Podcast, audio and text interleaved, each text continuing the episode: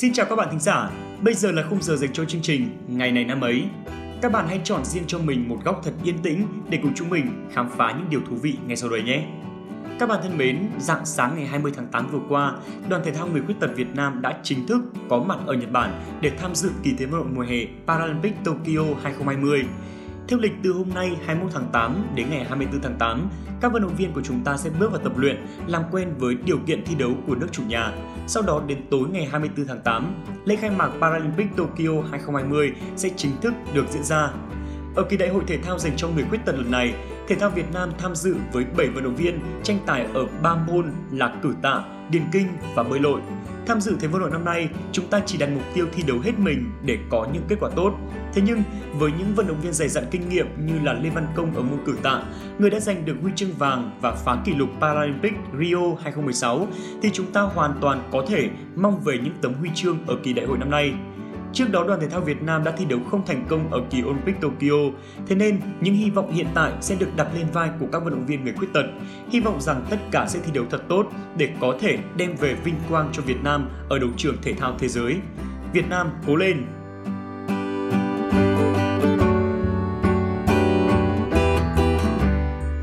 Các bạn thân mến, hôm nay là thứ Bảy, ngày 21 tháng 8, là ngày thứ 233 trong năm. Thay mặt cho 30 tập chương trình, chúng mình xin được chúc cho các bạn có sinh nhật trong ngày hôm nay sẽ luôn có thật nhiều niềm vui và nhiều điều may mắn trong cuộc sống. Mong rằng tất cả chúng ta sẽ luôn giống như những đóa hoa rực rỡ để ai nhìn vào cũng đều muốn nâng niu và trân quý. Chúc các bạn một ngày tuyệt vời.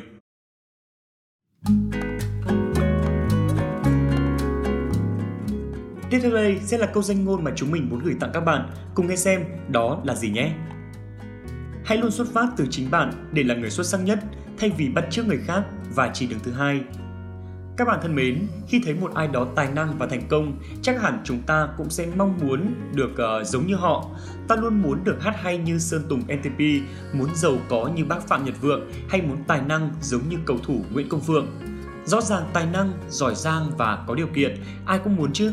Nhưng muốn thành công thì hãy tìm cách thành công từ những gì mình đang có và thành công theo cách của mình. Chứ đừng cố gắng làm giống như một ai đó để được thành công giống như họ. Sự thành công của mỗi người là khác nhau, nó không được tính bằng việc chúng ta làm ra bao nhiêu tiền và sở hữu nhiều tài sản bao nhiêu. Đối với mình, thành công là việc mình đạt được những gì, những mục tiêu và định hướng mà mình đặt ra, là luôn cảm thấy bản thân mình có giá trị khi làm được những điều mà mình cảm thấy mình nên làm, là khiến cho những người xung quanh mình luôn cảm thấy hạnh phúc và vui vẻ.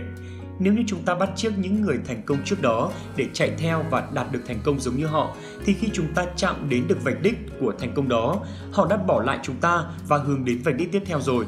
Do đó mà chúng ta mãi mãi không thể là người đứng đầu được. Vậy nên đừng cố gắng chạy theo người khác mà hãy dành thời gian đầu tư vào bản thân, cố gắng và khiến cho bản thân mình trở thành số 1 chứ đừng là cái bóng của một ai khác các bạn nhé. Phần cuối của chương trình ngày hôm nay sẽ là những sự kiện nổi bật của ngày 21 tháng 8 này trong quá khứ, thông qua phần dẫn dắt của hai MC đáng yêu của chúng mình.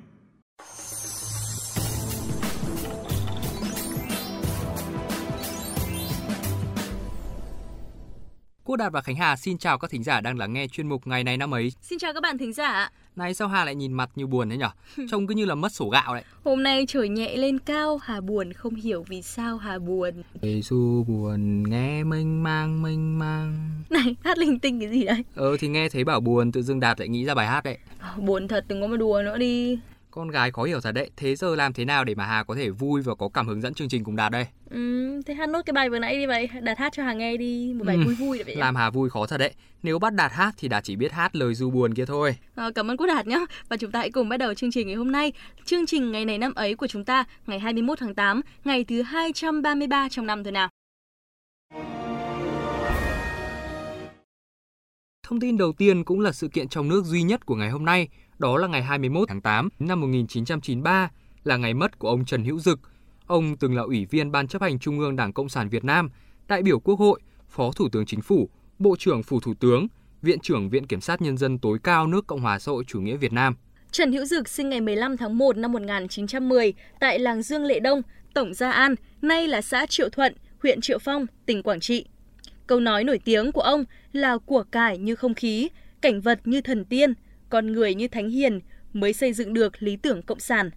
Ông được trao tặng danh hiệu Huân chương Hồ Chí Minh, Huân chương Sao vàng. Tháng 6 năm 2010, một phố ở khu vực Mỹ Đình, Từ Liêm, Hà Nội được mang tên Trần Hữu Dực. Tiếp theo chương trình sẽ là những sự kiện tiêu biểu trên thế giới. Ngày 21 tháng 8 năm 1911, bức họa Mona Lisa nổi tiếng của họa sĩ Leonardo da Vinci đã bị đánh cắp từ bảo tàng Louvre tại Paris bởi tên trộm Vincenzo Perugia, cựu nhân viên bảo tàng. Vụ ăn trộm đã gây chấn động toàn thế giới. Mãi đến 2 năm sau, bức họa mới được tìm thấy. Những bí ẩn đằng sau vụ trộm lịch sử cho đến nay thì vẫn là một đề tài được nhắc đến mỗi khi giới thiệu về bức họa Mona Lisa. Ban đầu thì cảnh sát đưa ra giả thiết là kẻ trộm đã đột nhập vào bảo tàng từ tối hôm trước, ngay sau khi đóng cửa. Tuy nhiên, Perugia sau khi bị bắt đã khai rằng hắn đột nhập vào Louvre rất đơn giản bằng cách mặc áo khoác trắng, đóng giả làm nhân viên bảo tàng. Sau khi vào bảo tàng, Perugia rất thoải mái đi khắp nơi trong bộ dạng nhân viên. Khi đến phòng bảo quản tranh Mona Lisa, hắn giả vờ làm công việc tại đó, chờ người khác ra ngoài hết thì hắn nhào đến lấy bức tranh khỏi móc, tiến đến cầu thang gần nhất, tháo khung, cuộn tranh vào áo khoác rồi đi ra ngoài. Thời đó chưa có nhiều thiết bị bảo vệ hiện đại như bây giờ. Tuy nhiên, cơ quan điều tra đã đặt nghi vấn về lời khai này. Thời gian quá ít để Perugia có thể vừa lấy tranh, vừa tháo khung, rồi lại bọc tranh trong áo khoác rồi đi ra ngoài. Rất có thể đã có nghi phạm thứ hai tham gia vào vụ trộm lịch sử này. Mặc dù vậy, tất cả đều chỉ là giả thiết sau này. Thời điểm năm 1911, không ai phát hiện ra hành tung của Perugia mãi sau đó 2 năm. Năm 1913, Perugia quay về Italy sau khi lấy các bức tranh, hắn giấu trong một thân cây và sau đó khi mọi chuyện lắng xuống, hắn tiếp tục mang bức tranh quý về Italy để tránh tai mắt của cảnh sát Pháp. Khi đến Florence, hắn liên lạc với một nhà sưu tập tranh nổi tiếng là Alfredo Rossi. Perugia giải thích với Rossi rằng hắn ăn cắp Mona Lisa vì muốn bức tranh trở về với quê hương thật sự. Hành động này hoàn toàn là vì tình yêu nước. Khi nhìn thấy bức họa Mona Lisa, Rossi khẳng định đây là hàng thật. Quá choáng váng, Rossi đã thuyết phục Perugia để bức tranh lại xưởng của mình. Không một chút nghi ngờ, Perugia cũng làm theo yêu cầu. Rossi báo cảnh sát, Perugia bị bắt ngay sau đó. Tuy nhiên do không đủ chứng cứ buộc tội, nên sau 7 tháng tạm giam, Perugia đã được thả. Sau khi được trả tại bảo tàng Louvre, bức họa Mona Lisa càng nổi tiếng hơn bao giờ hết, thậm chí là có thể coi là tác phẩm hội họa nổi tiếng nhất thế giới lúc bấy giờ. Khi bị đánh cắp, bức ảnh Mona Lisa tràn ngập khắp các trang báo trên toàn thế giới. Người người hàng ngày đều nhìn thấy nụ cười bí ẩn trên bức tranh. Họ đặt câu hỏi, họ nghiên cứu nụ cười đó. Có thể Perugia là nguyên nhân chính khiến bức tranh nổi tiếng nhanh chóng. Động cơ thực sự của Perugia đến nay thì vẫn không ai biết, nhưng có một điều chắc chắn là thời thế đã thay đổi. Hiện giờ thì Mona Lisa đã được bảo vệ bên trong lớp kính chống đạn, được trang bị các biện pháp bảo vệ nghiêm ngặt nhất. Bây giờ thì chúng ta hãy cùng chuyển sang những thông tin tiếp theo. Ngày 21 tháng 8 năm 1988 là ngày sinh của Robert Lewandowski, cầu thủ bóng đá người Ba Lan, hiện đang thi đấu cho câu lạc bộ Bayern Munich của Đức tại giải Bundesliga và đội tuyển bóng đá quốc gia Ba Lan. Năm 2010, anh sang Đức khoác áo Borussia Dortmund và cùng đội bóng này có được hai danh hiệu vô địch Bundesliga liên tiếp. Mùa hè năm 2014, anh trở thành cầu thủ của Bayern Munich. Tại đội tuyển Ba Lan, Lewandowski có trận đấu đầu tiên vào tháng 9 năm 2008 và từng cùng Ba Lan tham dự hai giải đấu lớn, đó là Euro 2012 và Euro 2016. Anh hiện là một trong những cầu thủ ghi bàn hàng đầu của đội tuyển nước này. Anh cũng ghi cho mình những kỷ lục rất là ấn tượng. Đó là cầu thủ đầu tiên trong lịch sử Bundesliga vào sân từ ghế dự bị ghi được 5 bàn trong một trận đấu từ phút thứ 51 đến phút thứ 60. Hat-trick nhanh nhất 5 phút, 4 bàn và 5 bàn nhanh nhất trong lịch sử Bundesliga. Cầu thủ nước ngoài đạt đến cột mốc 100 bàn thắng nhanh nhất lịch sử của Bundesliga. Và thông tin quốc tế vừa rồi thì cũng đã kết thúc chương trình ngày này năm ấy của chúng ta hôm nay. Khánh Hà và Quốc Đạt xin được nói lời chào tạm biệt và hẹn gặp lại các bạn thính giả trong những chương trình tiếp theo. Xin chào!